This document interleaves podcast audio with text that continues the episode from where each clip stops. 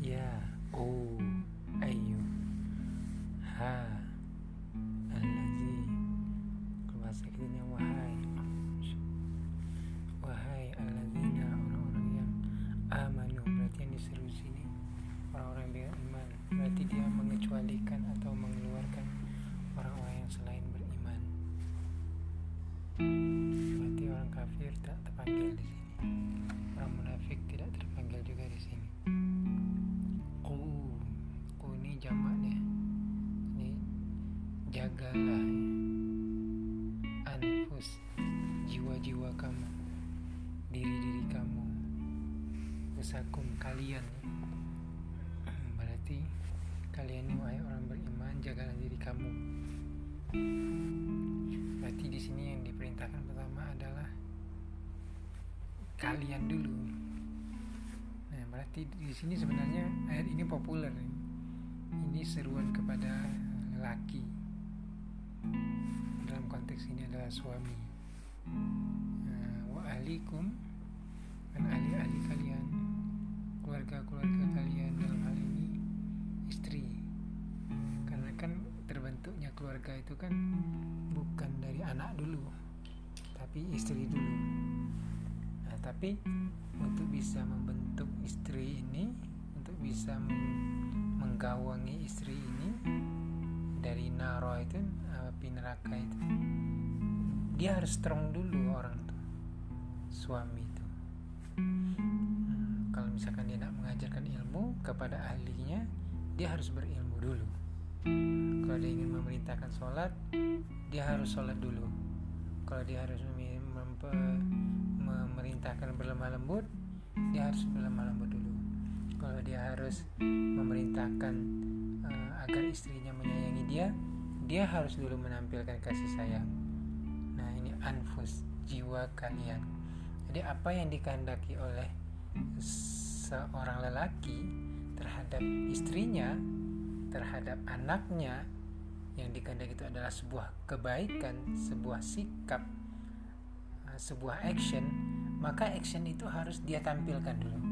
Sebelum dia menuntut ataupun meminta menghendaki hal itu dilakukan oleh ahlinya oleh keluarganya.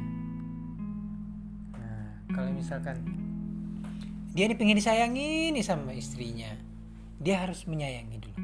Dia yang harus memulai terlebih dahulu bukan sebaliknya. Nah kalau dia ingin misalkan dicintai oleh istrinya maka dia harus memberikan cintanya dulu, menampakkan cintanya dulu. Nanti baru ada feedback yang baik. Jadi besar peranan seorang suami ini bagi pembentukan karakter-karakter keluarga yang itu harus dia tampilkan dengan perbuatan sebagai contoh.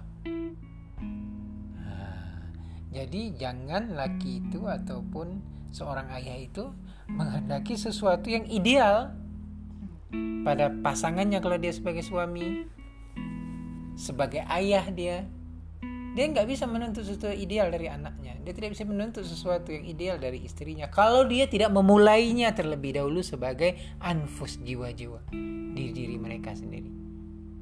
Nah jadi ku anfusakum jagalah diri kalian. Wa ahlikum naron. Nah itu kalau yang yang yang kalau yang selanjutnya itu ya tentang deskripsi tentang neraka itu. Tapi yang terpenting ini adalah ini ayatnya. Sampai wa ahlikum. Nah jadi sesuatu keliru atau e, merupakan kekeliruan yang besar bila seseorang menghendaki sesuatu tapi dia tidak melakukan itu terlebih dahulu. Seseorang yang dimaksud di sini adalah suami ataupun kepala keluarga ataupun ayah bagi anak-anaknya. Ini kan berarti kan visi rumah tangga kan? Oh iya. Berarti harus dihindar dari neraka kan? Iya. Ada nggak di sini dibilang jauhkanlah dirimu dan organisasimu dari neraka, jauhkanlah dirimu dan pekerjaanmu dari neraka. Ya, jadi begini dia. Jadi dia uh, uh, juga kita diperintahkan untuk uh, menyeru kepada kebaikan selain keluarga. Itu ada itu kan tugas-tugas dakwah kita. Memang ada pastinya. Hmm. nah cuma dalam konteks keluarga maka kita harus menjaga. Jadi peran-peran kita itu beragam. Ada peran kita sebagai keluarga ada peran kita sebagai uh, masyarakat ada peran kita mungkin ketika kita menjadi kepala sekolah ataupun rektor atau masing-masing memiliki peranan ketika di dalam tengah-tengah keluarga maka tugas kita itu adalah memastikan diri kita kalau kita sebagai kepala keluarga itu wa ahlikum nah kalau melihat dari ayat ini maka circle terkecil yang menjadi prioritas awal itu adalah keluarga. Prioritas pertama itu sekali adalah menjaga diri kita dulu. Nah, baru kemudian nanti menjaga diri kita dari keluarga kita. Kalau kita melihat dari tradisi dakwah para rasul terhadap keluarganya, itu beragam reaksinya. Ada yang taat setelah diajarkan oleh suaminya atau oleh ayahnya, tetapi ada yang ingkar, ada yang menolak, ada yang melawan, ada yang tidak ridho, ada yang menjadi bahkan musuhnya sendiri.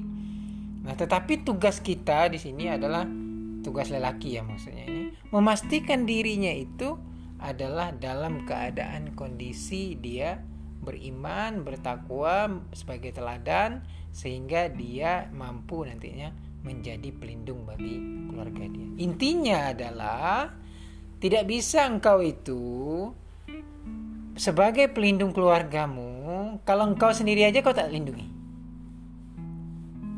Nah, seperti itu juga.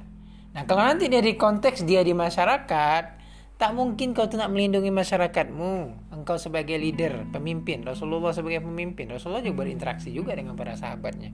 Bukan hanya dengan Khadijah aja tetap ya eh, beliau itu berinteraksi sebagai masyarakat. Tetapi engkau sebagai pemimpin masyarakat, engkau harus mantapkan dulu dirimu. Itu maka perlunya mengenal diri, mengetahui tentang diri, hakikat diri. Nah, baru orang lain. Nah, jadi tak bisa bisa kita compare kan. Ini bukan bukan satu ayat yang menyuruh fokus kepada keluarga lalu mengabaikan yang lain. Ini bu, ini bukan konteksnya itu. Tapi ini adalah konteks ketika engkau berkeluarga, maka tugasmu adalah memperhatikan keluargamu. Nah, nah kalau pula dikomparkan ke yang lain lagi ke masyarakat, jangan engkau sibuk pula mengurus masyarakat yang kau urus, sementara engkau sendiri melupakan keluargamu yang merupakan tanggung jawabmu, yang merupakan sesuatu yang kau tanggung jawabkan di akhirat kelak begitu. Nah, jadi seperti itulah. Tapi ini berarti konteksnya bisa dalam konteks organisasi juga. Uh, kalau di sini jelas wa ahlikum naro keluarga ya keluarga yang keluarga circle lah circle uh, terdekat kalau di organisasi itu uh, lain lagi nanti kalau itu ada wa ta'awanu 'alal birri wat taqwa wa la ta'awanu 'alal ismi wal udwan tolong menolonglah kalian itu dalam ketakwaan bukan tolong menolong dalam hal uh, berbuat maksiat jadi banyak ya masalah interaksi interaksi itu Nah, ini berkenaan dengan uh, tanggung jawab kita terhadap peran-peran yang kita mainkan di circle mana kita saat itu. Kalau ini dalam konteks circle keluarga gitu. Tapi uh, abang teringat apa yang dikatakan Imam Al-Ghazali. Nanti kita beli barangkali bukunya. Jangan engkau membantah istrimu, katanya. Yang tak baik. Kalau diterjemahkan tak baik biarkan. Kalau kita nak uh, syarah lagi lah perkataan Imam Al Ghazali itu jangan membantah. Apa uh, bukan membantah jangan mendebat. Uh, lebih spesifiknya jangan mendebat berarti maksudnya begini kalau kata istri itu A bla B C D sampai Z uh, biarkan Nah, jangan dipotong-potong, jangan masuk mencelah apa. Itu kata Imam Ghazali. Nah, kalau pada part berikutnya pula, beliau juga mengatakan jangan melawan apa-apa yang disampaikan oleh suami selagi itu dalam hal kebaikan. Nah, jadi itu berimbang lah seperti itu. Baik mungkin ini di record ya? Oke oke sayang.